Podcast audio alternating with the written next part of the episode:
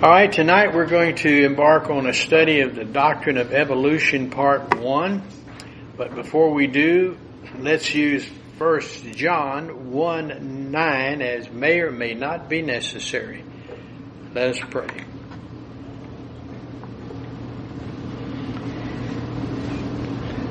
Father, we're grateful for the privilege of being able to come together and study your word. Guide us now and direct us for I ask these things in Jesus' name. Amen. All right, by way of a prologue, this report was first written when my daughter was a student in Westlake, and uh, she asked for a, another view since he was being taught evolution as a fact rather than a theory. I first undertook this self-imposed assignment in 1975, but over a period of several years, including most recently, I have revised the document as new information became available. So by way of a preface, I know you don't have this, and uh, I will have it on the internet though, uh, so follow along with me uh, as I read to you. Many of the most famous and influential Christian scholars and leaders of the last 150 years also believed evolution was compatible with Christian faith. Please note that several people on this list had complex ideas about evolution, which cannot be reduced into a single quote. Some were skeptical about the strength of science or had questions about how evolution could fit with Christian doctrine. I'm not claiming that their views are exactly the same and I just picked several that I knew we would know uh, as we will see later. But they all affirm that God's creative power could be expressed through an evolutionary process. None of them see an intrinsic conflict between evolutionary science and Christian faith. Together, their voices are a striking departure from the assumptions of many people today. All right, the first one I selected was Billy Graham. I don't think he says there are any con. This is a quote from him, and I should put that in quotes. I don't think that there's any conflict at all between science today and the scripture. I think that we have misinterpreted the scriptures many times and we tried to make the scriptures say things that weren't meant, they weren't meant to say. I think that we have made a mistake by thinking the Bible is a scientific book. The Bible is not a book of science. The Bible is a book of redemption, and of course I accept the Christian story. I believe that God did create the universe. I believe that God created man, and whether it came by an evolutionary process, and at a certain point he took this person, uh, at a certain point he took this person, or being uh, and made by him a living soul or not, does not change the fact that God did create man. All right, whenever or what, whichever way God did, it makes no difference as to what man is and man's relationship to God. The next one, C.S. Lewis.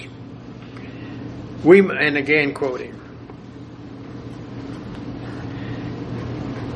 we must sharply distinguish between evolution as a biological theorem and popular evolutionism or development, developmentism, which is certainly a myth. To the biologist, evolution covers more of the facts than any other hypothesis at present on the market and is therefore to be accepted unless or until some new supposal can be shown to cover still more facts which, with even fewer assumptions. Alright, for long centuries God perfected the animal form which was to become the vehicle of humanity and the image of himself. He gave it hands whose thumbs could be applied to each of the fingers, and jaws and teeth, and throat capable of articulation, and a brain sufficiently complex to execute all the material motions where the rational thought is incarnated. The creature may have existed for ages in this state before it became man. It may even have been clever enough to make things which modern archaeologists would accept as a proof of humanity. But it was only an animal because all its physical and uh, psychological processes were directed to purely material and natural ends. Then in the fullness of time, God caused to descend upon this organism both on its psychology and physiology, a new kind of consciousness which could say, I and me, which could look upon itself as an object which knew God, which could make judgments of truth, beauty, and goodness, and which was so far above time that it could perceive time flowing past.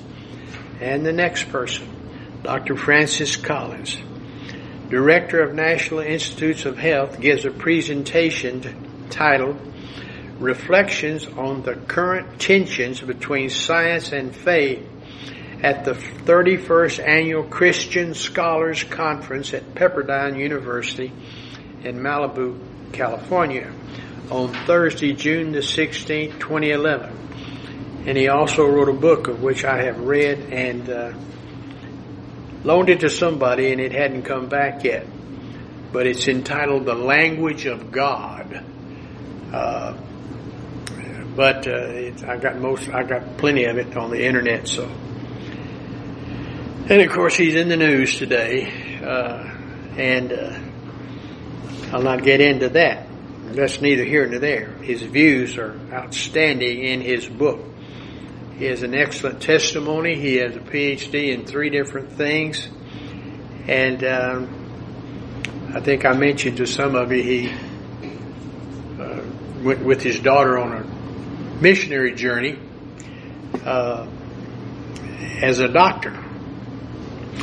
And when he got there, the, her first thing he did was have a patient who came in and he had to take a syringe or hypodermic needle and go into a person's heart cavity to pull out fluid. And he said he did. And then he made the, what I thought was a strange comment. He first had thought, well, that's really great. I came over here as a doctor and I helped this person. He saved his life. He said, but now he's going to go out and drink unclean water and die. And uh, I thought that's strange, but it kind of, he was talking about how pride, you know, he was very prideful because he was able to do that. But uh, he's also the guy who developed the human genome and uh, then rose to head the, the uh, National Institute of, of Health. All right, now I'm reading on. I'm going back to quoting Francis Collins. But it is because the alternative is that you have to see the hands of a creator who set the parameters to be just so because the creator was interested in something a little more complicated than random particles. The NIH director who came to speak for himself and not as a government official delivered a thoughtful yet provocative hour and a half lecture last Thursday at the conference titled reflections on the current tensions between science and faith. This year, the theme was the path of discovery, science, theology, and the academy. All right, more than 300 scholars from 90 different universities participated in the three day conference, June 16 through 18, where they were challenged to discuss and engage with one another on the topic of faith and science the scholars interacted through 91 paper panel or performance sessions. A message from during the keynote presentation speaker, Francis Collins, delivered out loud about a question that the Big Bang Theory cannot answer. Although the Big Bang Theory explains how the universe started, it can't explain what happened before that. And of course, in his book, The Language of God, he affirms that the Big Bang Theory is, is no doubt true. The earth occurred, boom, at one point in time. And he says uh, Einstein agreed that that's true. Hubble convinced him, and Einstein admitted he had made a mistake in his mathematics, and that's why he thought it was a development. He thought the Earth evolved. The Earth, the Moon, the stars, and all occurred, bam, and uh, that was. Uh, he had the old story that I have quoted before in my doctrine of evolution about how uh, it is the irony of the fact that when Judgment Day comes and all the scientists are up there on the mountain looking down, uh, and all the excuse me, I'm getting my getting mixed up here. That on Judgment Day, the scientists will be clawing and climbing up a giant mountain and uh, they'll finally get to the top and when they get there they'll see a thousand grinning theologians saying i told you so. But uh, uh, that was a story in the i think it was new york times that i pulled out and quoted in my doctrine of evolution and this has been added to it in fact it was today that i added it i wrestled with it for some time because I knew in his book he believed that it's quite possible that God uh, used evolution. And he also took exception to the fact that carbon dating uh, is affected to the extent that the age of the earth is not portrayed correctly because he also believes the earth at one time was surrounded by water and that the, that the rays of the sun were diluted, and that's why you have such different ages, where whether it's pre-water, in other words, pre-flood, or before or after the flood. And uh, but he says he they have found a rock on the moon, which chances are the water wasn't over the moon, but maybe perhaps it was. Uh, and he says the earth is as I say in here at another place, uh, I think it was 16 million years old. And of course he believes in evolution as a possibility that God used. So I knew all that before I began to put it down. So anyway, a creator is not limited by time, doesn't need to have to have such a beginning. Collins stated the question doesn't make any sense if you have a creator outside of time. So here we go, creation and evolution. Unlike most evangelicals, Collins said he never struggled between the acceptance of evolution and his Christian faith. When he looks at evolution, he thinks it is a part of God's elegant way of creation. But 45% of Americans, and that includes Mike Huckabee when he ran for this presidency as a Republican, uh, I remember, I'm going to tell one anecdote here quickly. I remember I, I, talked to Richard Gilliam for many, many, many months about the Lord. And uh, one of the things he said to me, he couldn't, he, and he was also, a, as he said, a yellow dog Democrat. And uh, he made the statement that about Mike Huckabee. He said, I couldn't vote for anybody that believed that the earth is less than 10,000 years old. And of course, 40, eh, quoting now, 45% of Americans believe that the earth is less than 10,000 years old. And that's because they read their Bibles and they start charting, this is Adam, and you put the dates to it and put the dates to it, and you come up with a 10,000 year old, and that's accepted by many, many Christians, 45% of Americans which of course is obviously false, but I shouldn't be saying obviously. Nothing's obvious, you know, in this world. Alright, reading on. The young earth creationism theory is very incompatible with what scientists have learned from physics, chemistry, cosmology, biology, and, e- and geology. This was emphasized by Collins, who believed the earth is, here it is, is over 13 billion years old and that's because of carbon dating of a rock that they found on the moon.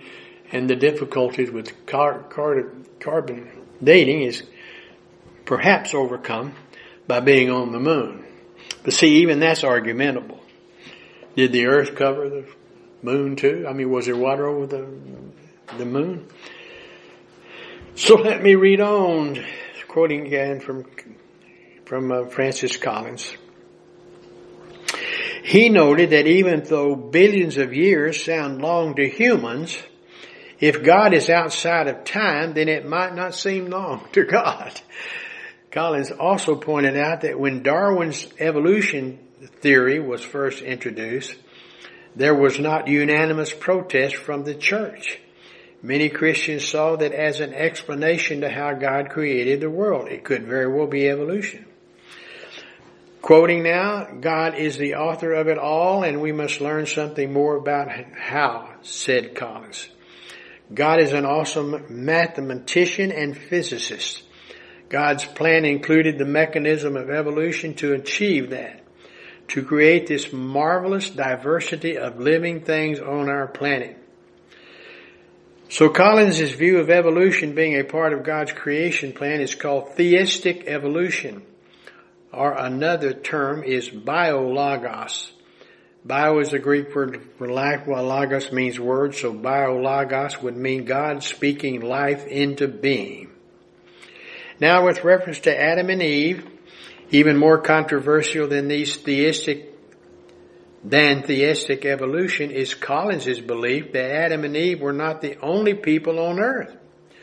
Looking at today's genetic variations, there must have an have been an ancestral gene pool larger than that of Adam, uh, in the parentheses, Eve, based on a literal reading of Genesis, came from Adam's ribs and therefore could have been the same DNA as Adam, somewhere in the range of 10,000 people.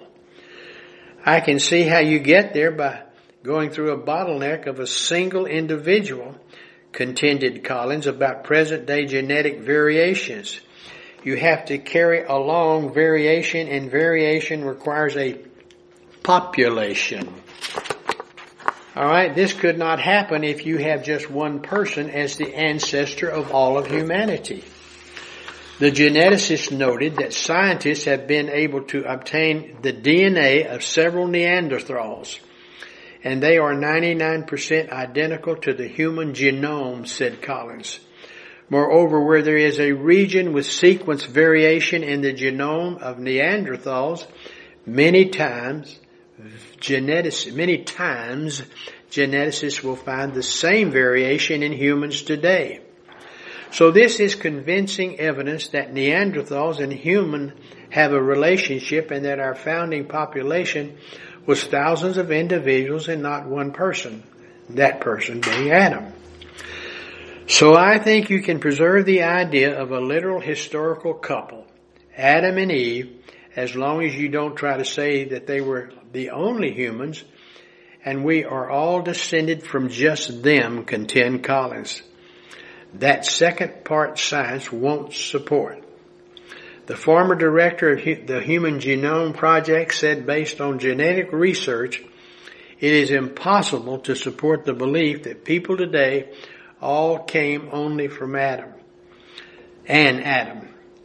Another benefit of accepting that there were thousands of people besides Adam and Eve is being able to answer the question from the Bible like, where did Cain find his wife? Who was Cain afraid would kill him?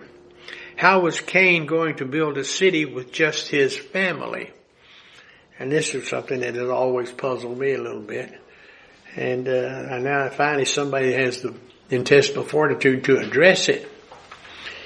All right, people in the world are are hearing you can't have both. It has got to be one or the other, said Collins about choosing between evolution, evolution or creation. The essential thing is we're about the truth. A faith that basically asks people to disbelieve facts is not only the truth. No, it's not about the truth. If there are aspects about our Christian faith that has gone down that road, it is up to all of us to try to pull that back. Look at the facts. Look at the truth. And in the process, admire all the more and worship all the more God the Creator. But in the non-essential things, not, not let, excuse me, let's not get too worked up about those options about Adam and Eve as long as they're consistent with the facts. For Collins, a key principle he uses to harmonize science and his Christian faith is based on a famous statement by former New York General, New York uh, Senator Patrick Moynihan. You are entitled to your own opinion. You are not entitled to your own facts. All right, introductions. That is what I have added to, as of actually today, my doctrine of creation. Now let's go to the doctrine of creation. Introduction. Creation by fiat defined. God created out of absolutely nothing by fiat the earth and all living things. The source was the Trinity with the active agent being Jesus Christ. Darwin's theory of evolution defined living forms in the world have risen from a single source, which itself came from an inorganic form. The source of this definition is Dr. G. A. Kerkut of the Southampton University. Textbook writers sometimes get carried away by teaching as fact and refuse to teach the ambigu- ambiguities ambiguities, excuse me, mistakes, prejudices, and gross assumptions, or, or, even minor perturbations attendant with the theory. And even worse, general science and biology teachers refuse the student alternative views. Our study, talking about my study, will set forth what the Bible says and provides insight into what some have called Evolution, the great intellectual fraud. It would be done in such a way as to antagonize and therefore stimulate your thinking. No one person or group of persons will ever prove God or what He purports to have done. After all, if we could prove His existence, He would not be much of a God. Alright, the background of evolution. Evolution's foremost assumption that evolution is the only theory worthy of study and the only scientific approach. Since most evolutionists assume there is nothing better than Darwin's theory, why it must be correct. Creation by fiat is considered mumbo jumbo religion and thus unworthy of consideration. Several evolutionists have in fact gone on record as saying even if evolution is scientifically disapproved, there is no way a reasonable man could accept creation by fiat. Now, quotations supporting this prejudice are legend, and I'll give you some. W. W. Wheeler in his Wheeler in his book Creation by Evolution writes, "No plea for the supernatural origin of anything is valid so long as there is a possibility of a natural explanation of its origin. George F. Hutcheson, 1957 Encyclopedia Britannica.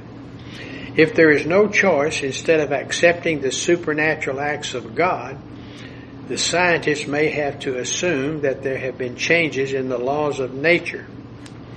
And then Arthur Thomson, in his book, The Outline of Science, has written, but frankly, the only scientific way of looking at the present day fauna and flora is to regard them as the outcome of natural selection.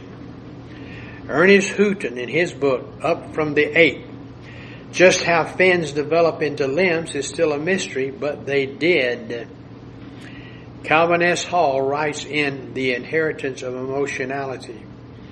You may question, of course, whether rat intelligence is the same as human intelligence, but if you do put the question, you're really not an evolutionist and therefore your view deserved little consideration.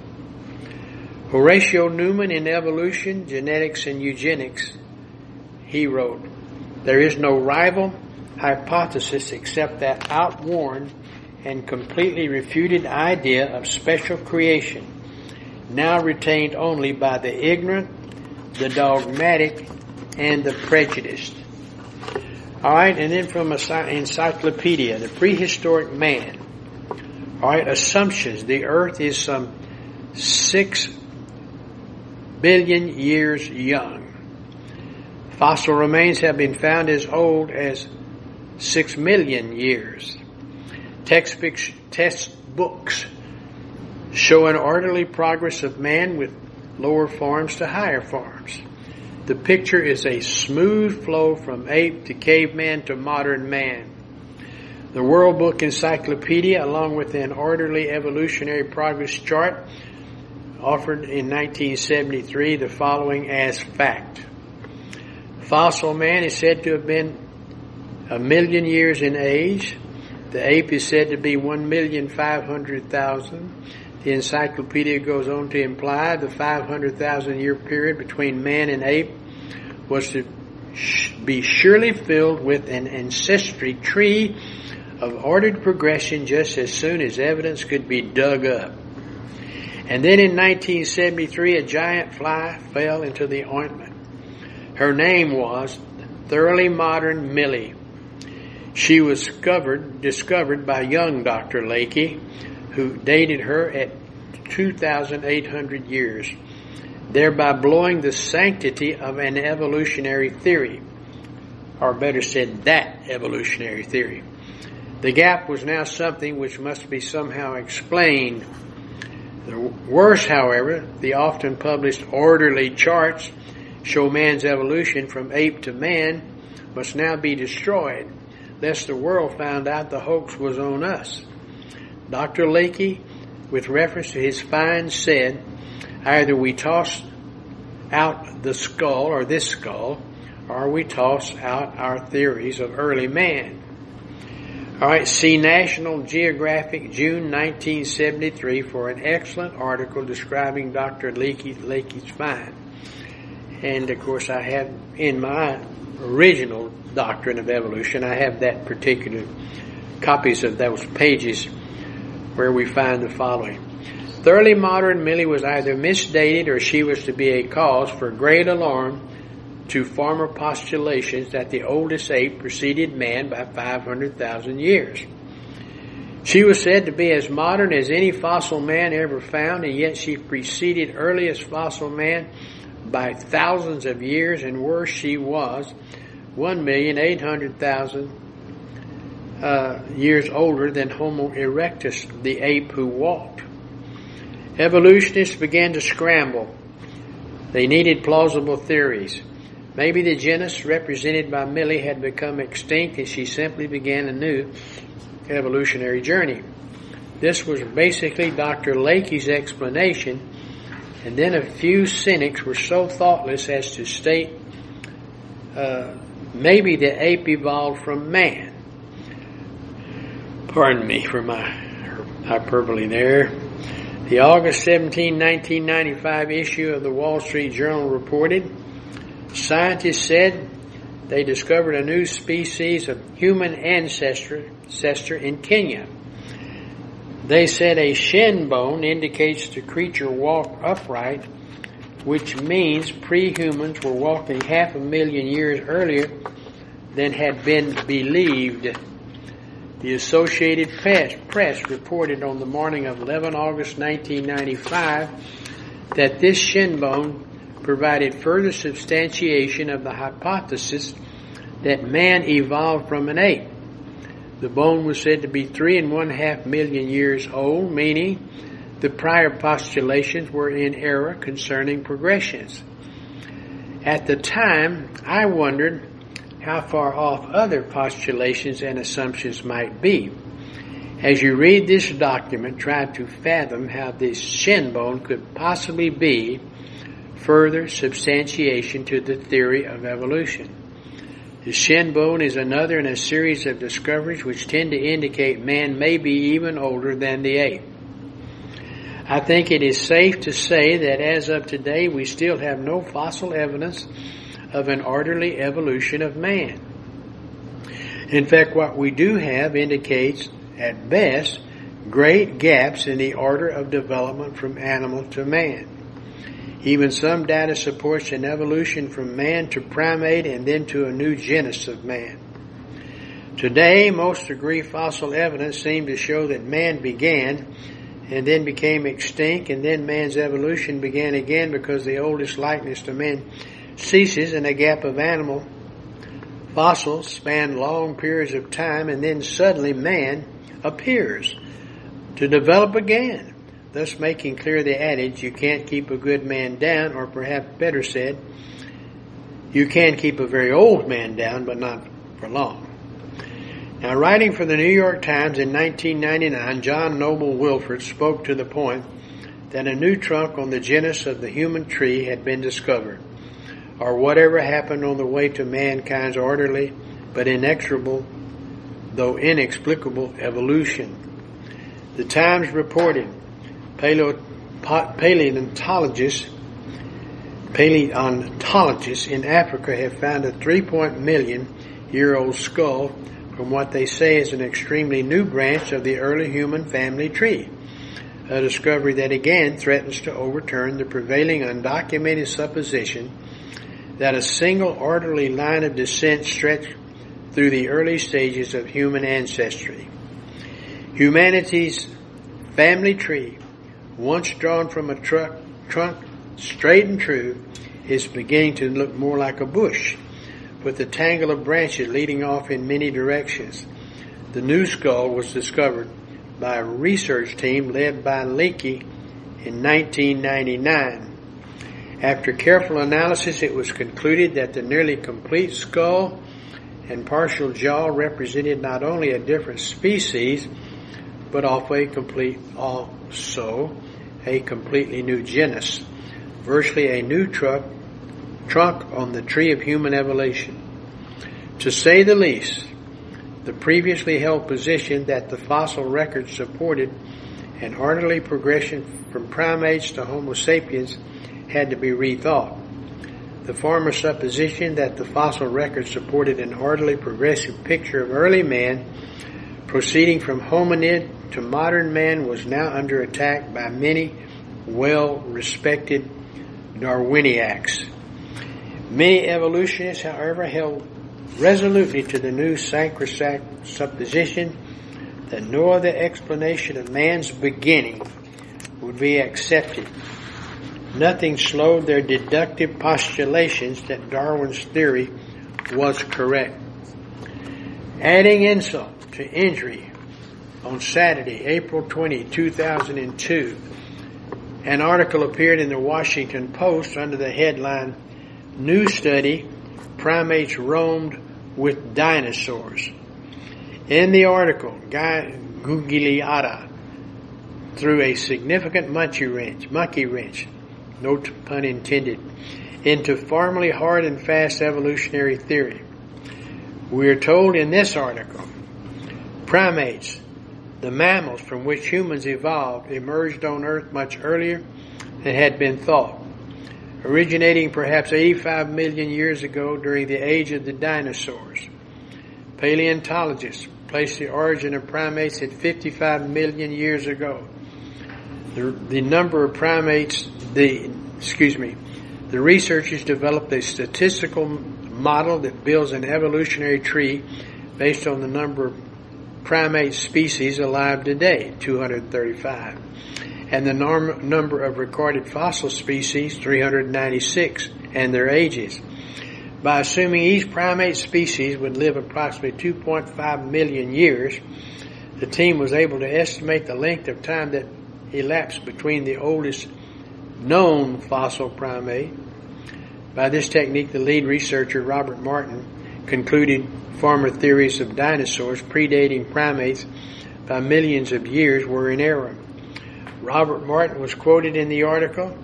I've been arguing for years that there's sick, that there's so many gaps in the fossil record that primates are probably much older than we thought.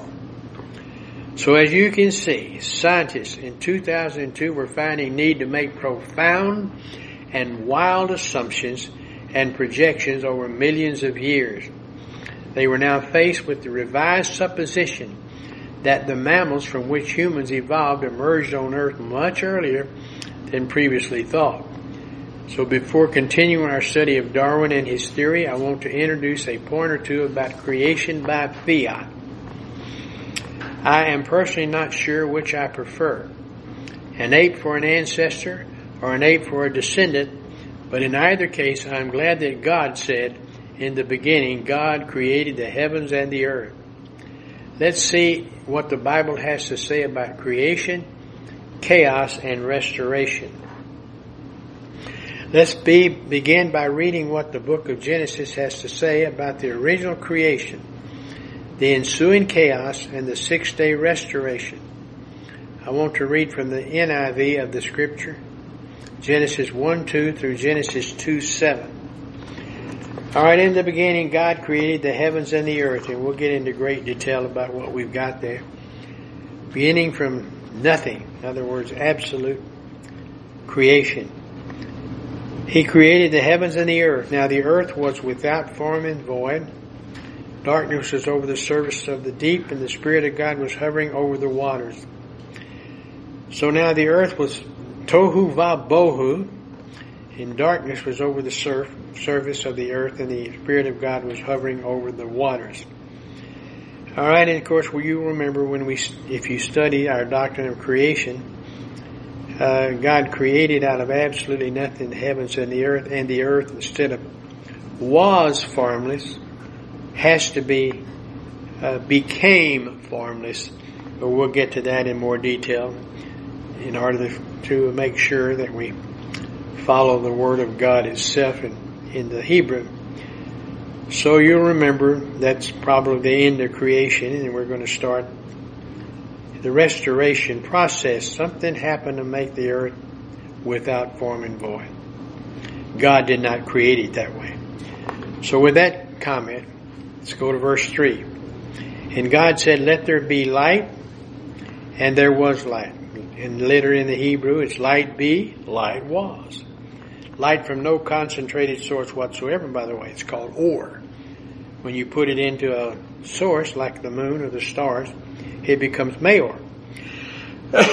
and God saw the light was good and separated the light from the darkness. Hmm. God called the light day and the darkness called night. And there was evening and there was morning the very first day. There's proof that the earth was round because we're going to have the same, at the same time, we're going to have a, a light going on. But anyway, that'll come out later. Let's go on. And God said, Let there be an expanse between the waters to separate the water from the earth. In other words, the water that was surrounding the planet Earth. Now He wants it separated. So God made the expanse and separated the water from the expanse from the water above, and it was so. And God called the expanse sky. And there was evening and there was morning the second day. And God said, let the water under the sky gather to be in one place and let dry ground appears and it was so. God called the dry ground land and he gathered waters he called seas and God saw that it was good. Then God said, let the land produce vegetation, seed bearing plants and trees on the land that bear fruit with seed and accordingly, uh, according to the various kinds and it was so. Alright, the land produced vegetation, plants bearing seed according to their kinds, and trees bearing fruit with seed in, in it according to their kinds. And God saw that it was good, and there was evening, and there was morning the third day. And God said, let there be lights in the expanse of the sky to separate the day from the night, and let them serve as signs to mark seasons and days and years and let them be lights in the expanse of the sky to give light on the earth. And it was so. God made two great lights, the greater light to govern the day and the lesser light to govern the night. He also made the stars. That always reminds me of what an old judge said one time when I was studying uh, in law school. Texas judge said, as the moon governs the night, uh, and the, the, the sun governs, as the sun governs the day and the moon governs the light. So shall the state of Texas rule and govern what the law is. And I thought that was, uh, that was after something had been struck down and that was an old, old, old case. Where uh, the judge didn't believe in uh, what he was told to do. All right, so God set them in the expanse of the sky to give light on the earth, to govern the day and the night, and to separate the light from darkness. And God saw that it was good. And there was evening, and there was morning the fourth day. And God said, let the water teem with the living creatures and let the birds fly above the earth across the expanse of the sky. So God created the great, great creatures of the sea and every living and moving things with which the water teems according to their kinds and every winged bird according to its kind. And God saw it was good. And God blessed them and said, be fruitful and increase in the number and fill the water in the seas and let the birds increase on the earth. And there was evening and there was morning the fifth day. And God said, let the land produce living creatures according to their kinds, livestock, creatures that move along the ground and wild animals, each according to its own kind. And it was so. All right, we'll stop right there. But, uh, I got work to do on that since this is a really old document that I came up with a long time ago. And then I've added the new stuff just for thought that, uh, uh, God could very well have used, as uh, we have seen on the first page, from some very, very, very important people that we have tremendous respect for, like C.S. Lewis and Billy Graham. Alright, and we used to have great respect, and I still do, for Francis Collins, even though he wasn't tending to his business. Anybody that would let the Chinese develop something that could kill 600,000 people and knowing that they of course have a great army and it could certainly be used to kill millions of soldiers that will be approaching. And why we would put the money in there, I'll never know. But, uh, I guess that just proves we're all fallible, huh? Even Americans. All right, uh, let's close out with a prayer. Father, we're grateful for the opportunity to come together and study. Give us insight with reference to uh, some of the things that we have looked at tonight. We're just grateful that you are you and uh, you are indeed capable of doing what you want to do each and every day. And our job is to salute smartly and uh, follow your instructions. In Jesus' name I pray. Amen.